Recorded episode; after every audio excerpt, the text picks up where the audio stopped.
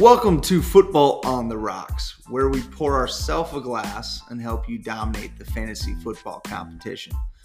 During the season, we will recap the action for the week, identify targets to stock up on, and targets to pour out, discuss our weekly positional rankings, and give you our DraftKings DFS picks of the week. So, grab your glass, maybe put some rocks in it, and join three fantasy football experts and whiskey enthusiasts every week as we help you salvage your draft, win your league, and fight for the millionaire.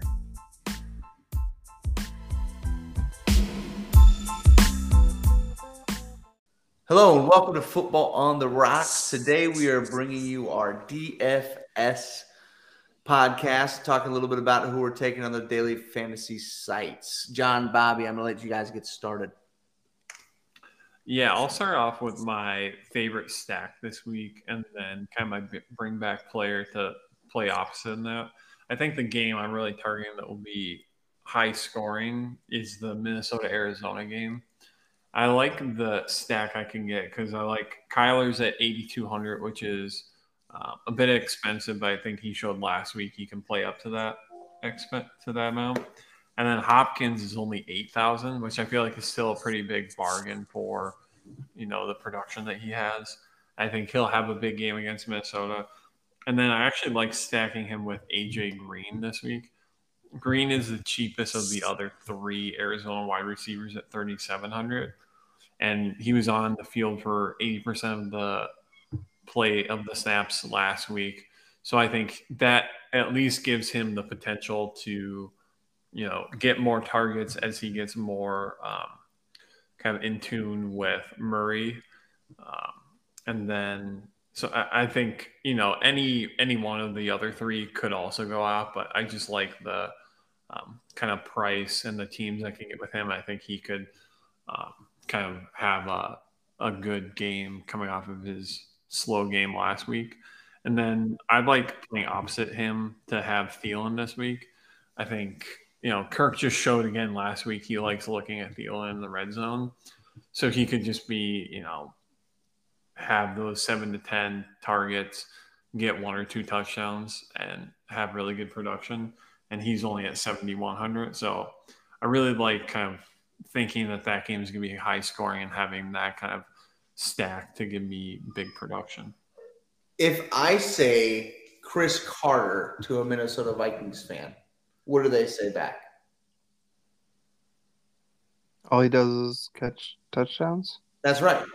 Now, what I think it is is if I say Adam Thielen to a Minnesota Viking fan, he's all he does is catch touchdowns. I think that's a that's an interesting thing. Sorry, I just want to throw that in there. Keep going. Hmm. Interesting Bobby. comparison. I don't.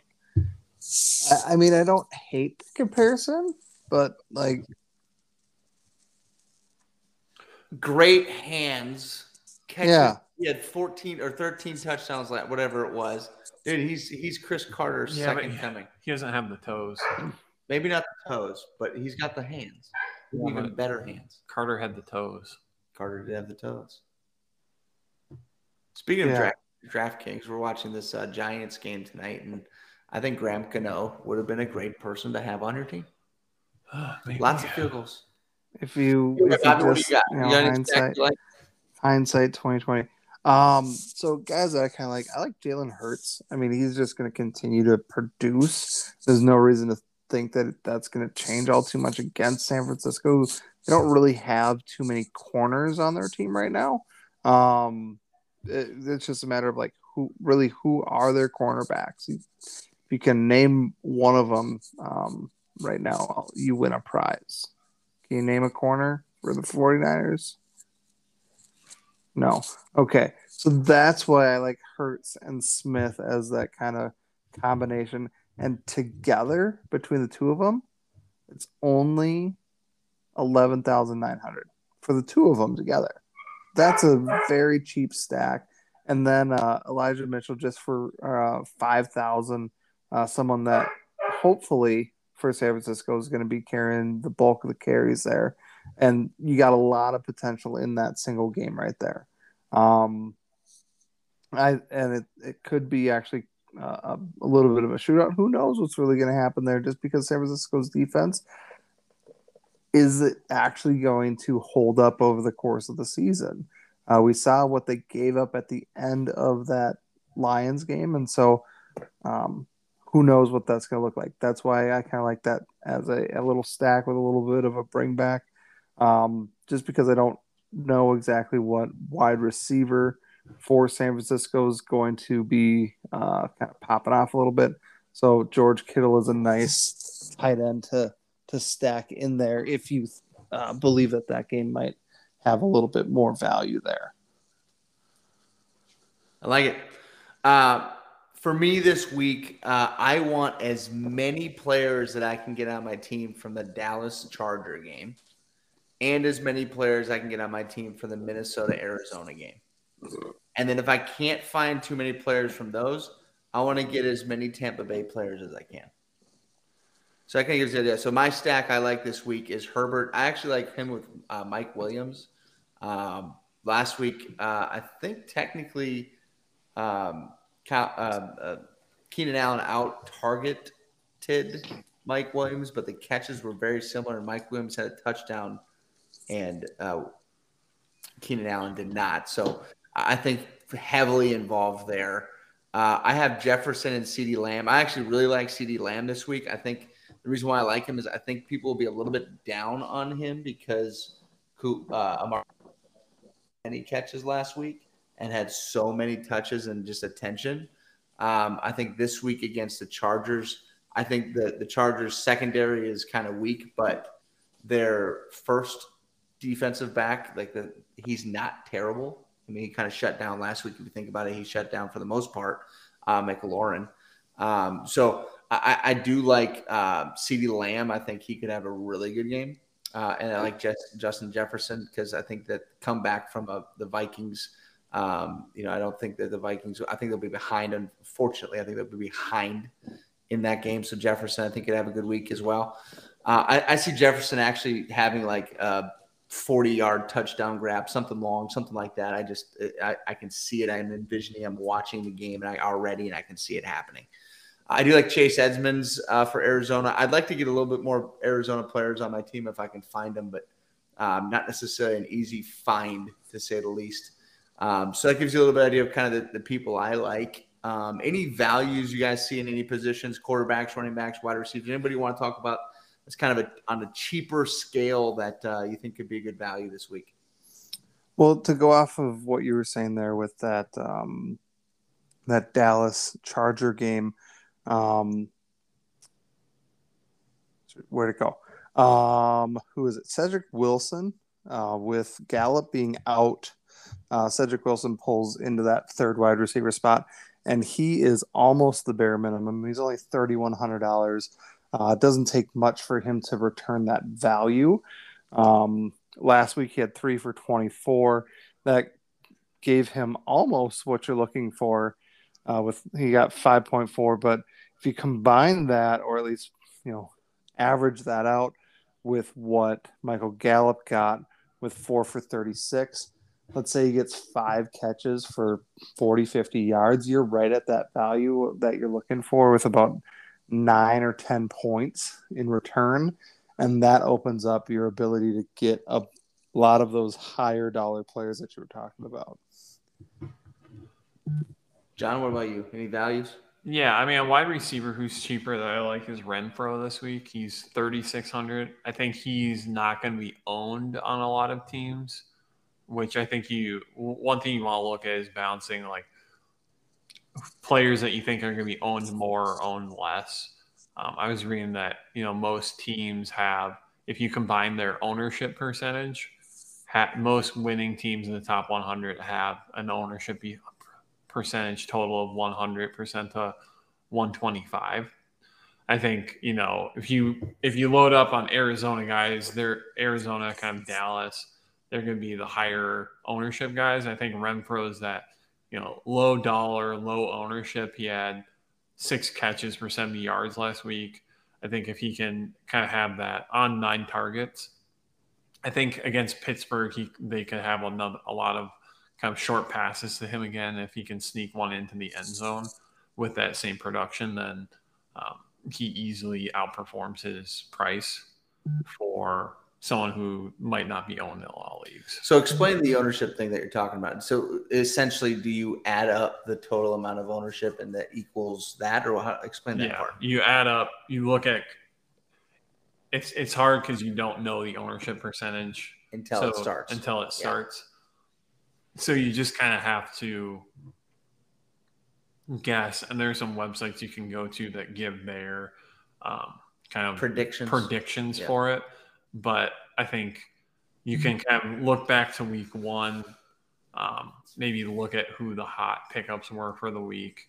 Um, but I think, you know, Hunter Renfrow is not a name that's kind of, you know, burning anyone sure. up. Yep. So I think he's just, I, I would just imagine that kind of like, if you look the Seattle's, the Arizona's, the Cowboys, they're all going to have high ownership because they're big names in games that you expect to score a lot. Yep. So you have to match those. You can't just go all big names. Yeah. You have to match it up with some people that you think are going to be lower owned. That gives you some kind of variability, especially in the big tournaments. Right. I agree. A couple uh, of guys, good just wider, here. Couple of wide, you are looking into it. Bobby, go ahead sorry, a couple of wide receivers again, just looking at some some of those guys kind of in that lower range, in that four thousand dollar range. So you can get um, Marvin Jones for forty seven hundred. Cole Beasley had thirteen targets last week. He's only forty six hundred this week. Uh, Tim Patrick with that injury uh, to Jerry Jeudy, he vaults himself up and he's going against Jacksonville. He is only forty six hundred as well. Waddle is forty five hundred. And then Darnell Mooney's a guy that he can boom pretty big, and he's going up against Cincinnati. They're at home. He's only forty two hundred. So those are that's a nice chunk of guys that in that four thousand dollar range that should put up some pretty decent numbers for you. Um, John, you already mentioned AJ Green. He's only thirty seven hundred as a guy to potentially look at, and so there's there's a lot of potential there in terms of what you can grab um, in that lower range. And again, that opens up that ability to get some of those higher dollar players. Sure. Um, so I'm not going to name 12 guys or uh, each position like Bobby just did, but what I will say is a few people that I think could be good values at different spots. So the number one guy I see it as a potential value is going for the cheapest guys. Keep this in mind. This is the cheapest that a running back can go for, and that is Javonte Williams in Denver against Jacksonville, forty four hundred dollars. Um, or it's not, you know, he's not in Denver. He's playing at Jacksonville. I think that's a that could be a big value because if you know he's only he's splitting carries. Don't get me wrong, but if he's the guy that scores the seventy yard touchdown instead of Gordon this upcoming week, then you're making money on him. And I'm guessing his his ownership is fairly low. Another running back I like is Leonard Fournette. He's 5100. I mean, he's almost at that scale of you know you know from a price standpoint and um, last week ronald jones fumbled it basically didn't come back on the field so not saying that ronald jones is going to fumble again yeah, ronald jones named the starter leonard Fournette probably has the a grip on that backfield and it's really up to him to lose it um, the only thing even though Joe, you uh, said that. Joe, hold on, hold on, Joe. You're not. You said that you, you say that, but they named Ronald Jones the starter. Well, how okay. does a guy? How do you say that a guy has a grip on the backfield when he's not even named the starter after last week? Bobby, I'm going to make I, my comments. You're going to make your comments. I'm sorry. I just had to point that out for our listeners. That okay, good. Listeners know Ronald Jones was named the starting running back, just like he was named the starting running back last week, and we all know how that fucking happened. Yeah, and I, I wouldn't take uh, a coach's word. Like they're not coaches are known to not be the most truthful. So I think we'll let let the play on the field, you know, show what we should actually expect from them. Yeah, I still uh, I stick to my comment uh, on Fournette being a good value at 5100, regardless of whether or not he's starting. By the way, for those that don't know, he's basically the only running back that gets a ball in the air in the backfield in Tampa Bay. He, I think he had like six catches last week or something like that. But anyway, um, going into the only other guy I'll talk about values in, I think, is uh, Fant, Noah Fant, tight end. Think he's forty two hundred dollars. Um, I think it's a pretty good price for a tight end. Uh, it, it, and a guy that's pretty much going to have probably the second highest target share out of that team. Um, you can tell I'm liking some guys against Jacksonville this week. Um, so those are my values. Anything else you guys want to comment on for uh, the DFS stuff this week? Anything else we want to talk about? Yeah, I like Montgomery is kind of a sneaky play this week. Mm-hmm. He's only 6,100. I feel like he still doesn't get the respect just based on kind of the volume and production he has against what should be uh, at least decent Rams defense. He got 21.8 points. Yeah, that's good. And that's if he gets that and you have him for, you know, basically $6,000. Yeah. He's getting you that kind of three to four times value yep. that you have. And, you know, Cincinnati slowed down Cook, but I don't know that it was them slowing down Cook as much as it was Minnesota's offensive line just having a lot of penalties. Oh, they had and what, 15, something like that, 14 penalties in the yeah. first half. So, yeah, so I think Montgomery could have a bigger week than he had last week. And, and even I think he could easily be one of the top running backs for their price. I, I, I like that. That's kind of a, something to think about too, because ownership for him may not be huge either. Um, and Cook ended up having a pretty decent week. You know, at the end of the day, even mm-hmm. though uh, the Vikings had some issues. Um, any final comments from you, Bobby? Uh, no, I don't have too much else uh, to to really throw in there. One guy that might be interesting, eh, kind of again in that lower area of uh, price for what you might be looking at. Um, in terms of running backs, you, you, mentioned Damien Harris in the past. He's only 5,400. Guy that's going to get the majority of the carries against the Jets here. Um, and then a guy kind of in that mid range that I don't know that he's going to get much cheaper is Ezekiel Elliott. He's only 6,200. Um, but we're looking at a game that's good, probably going to be pretty high scoring. Um, and I just see him as a guy that's going to come back this next week and and score a lot of points and just say, hey, you know what? I'm Ezekiel and I'm really good at football. Yeah, I agree, Bob. That's a good price for him. All right, so uh, I guess the last comment I have for this week, we'll make it real simple on everybody here. Um, just going over last week's millionaire team. All right, so BL Brown, 1994. Congratulations to you. If you, I doubt you're listening to us, but maybe you are. That'd be really cool. Um, his team was Burrow, Melvin Gordon, Joe Mixon, uh, Tyreek Hill, Deebo Samuel, Tee Higgins, Travis Kelce, Marvin Jones Jr., and the Cardinals defense. I think uh, you hear us talk about it all the time a stack or a double stack um, could have some good opportunity. He had low ownership on all of his Cincinnati players. I think, I think the highest ownership was with uh, Tee Higgins at twelve point six four percent.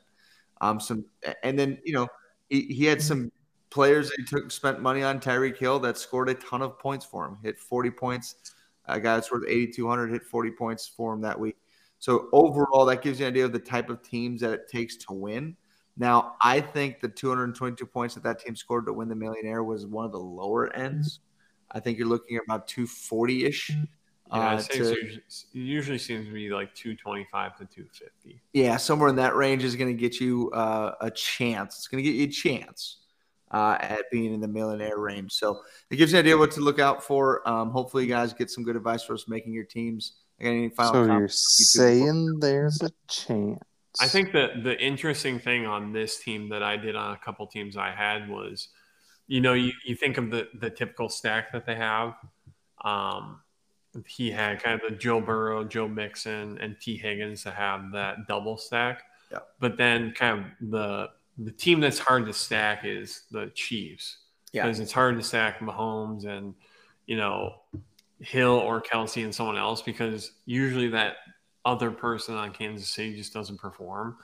So a good idea, I think, that I had a couple teams that I won money with is having Hill and Kelce stacked together without stacking Mahomes with them, and then stacking them with like um, the cheaper pairs mm-hmm. like Jalen Hurts, um, Reagor and DeVonta Smith. So you can have that.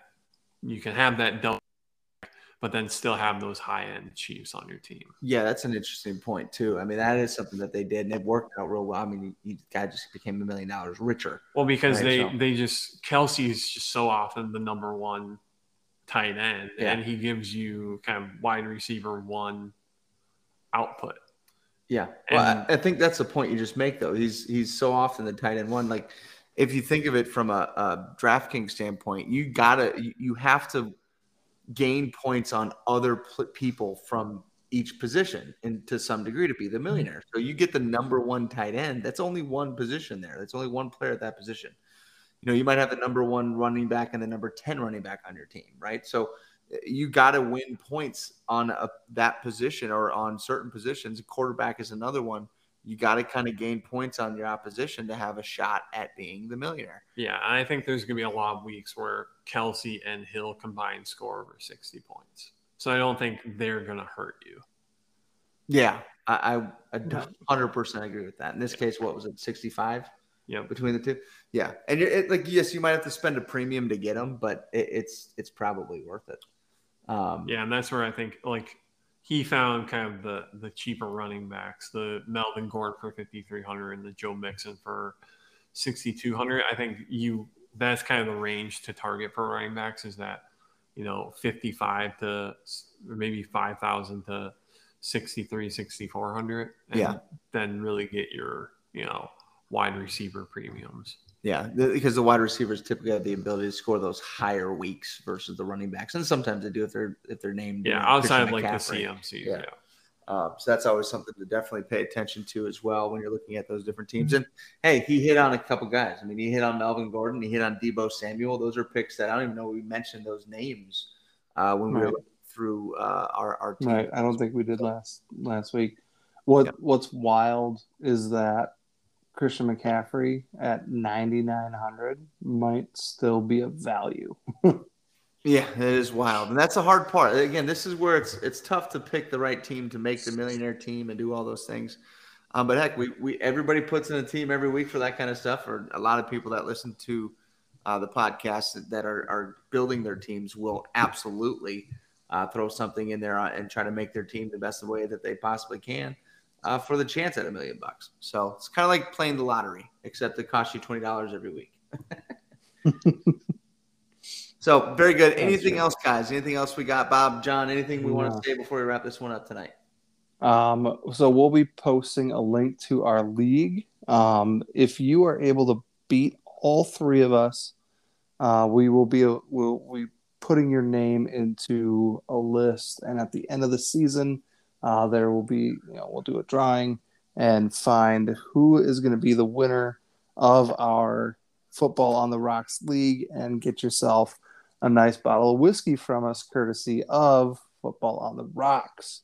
So good luck putting your lineups together and good luck trying to beat us at this game. Love it. John, anything? Millionaire, you have to share it with me and not Joe or Bob. oh. I love it. but if you take second, you can share it with me. I like if it. you don't win anything, um, I'll drink a beer with you. so you can lose twice. You can, there you go. You can lose twice. get something. All right, guys. Appreciate it tonight. Enjoyed it. Hopefully, uh, those listening took are going to be able to take a tidbit or two from us and take it from there. That's all we got. Peace out for me. See ya. Bye.